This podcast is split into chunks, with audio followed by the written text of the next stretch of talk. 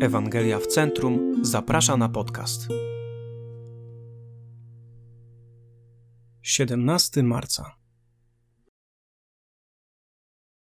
Jeśli umieścisz zbyt wiele rzeczy na swojej liście potrzeb, skończy się to wielką frustracją, zranieniem ze strony innych ludzi i zwątpieniem w Bożą dobroć. Naprawdę jest to jedno z najczęściej nadużywanych słów.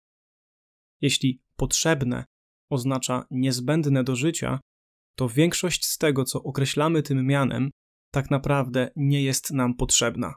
Wiesz, o czym mówię, jeśli masz dzieci lub jakikolwiek z nimi kontakt. Powiedzmy, że jesteś rodzicem, który zabiera dziecko do centrum handlowego. Twój pierwszy błąd. Idziecie główną aleją, gdy nagle dziecko zauważa sklep sportowy i natychmiast skręca w lewo. Z nosem przy szybie wzdycha: Mamo, naprawdę potrzebuję tych butów. Patrzysz na jego stopy, obute w trampki w doskonałym stanie i stwierdzasz: Nie kupimy nowych butów, bo te nadal są świetne. Dziecko nie pomyśli w tym momencie: Ależ mam mądrą mamę. Dostrzega prawdę ponad moim wykrzywionym poczuciem potrzeb, rozpoznała moje egoistyczne pragnienia i z miłością uratowała mnie przede mną samym. Dziecko rzuci raczej coś w stylu: Zawsze mówisz nie, kiedy czegoś potrzebuję. Czemu akurat mi trafia się matka, która nie cierpi kupować trampek? A potem przez resztę wizyty w centrum handlowym udaje, że cię nie zna. Kiedy wmówisz sobie, że coś jest ci potrzebne, dzieją się trzy rzeczy. Po pierwsze, jesteś przekonany, że masz prawo do tej rzeczy, bo w końcu wynika to z twojej potrzeby. Po drugie, jako że jest to potrzeba, czujesz, że masz prawo się jej domagać. Po trzecie, osądzasz miłość drugiej osoby na podstawie tego, czy chce ci ofiarować tę rzecz. Dzieje się tak nie tylko w naszych relacjach z ludźmi, ale także co gorsze w kontaktach z Bogiem.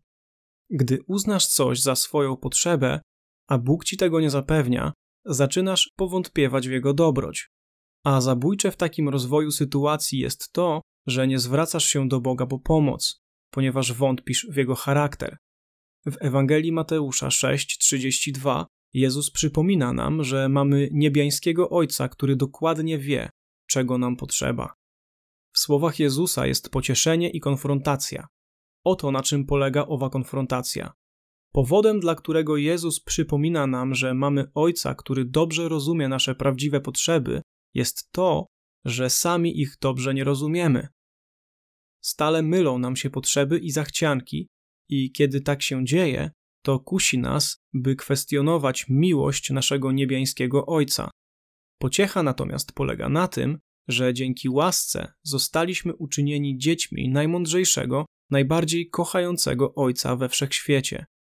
On nigdy się nie myli i nie traci orientacji. Zna wszystkie nasze potrzeby, ponieważ sam nas stworzył. Możemy odpoczywać w tej łasce, że On uczynił nas swoimi dziećmi, wiedząc, że nasze miejsce w Jego rodzinie gwarantuje, iż otrzymamy to, czego naprawdę potrzebujemy. Dalsze rozważania i zachęta Księga Psalmów 145.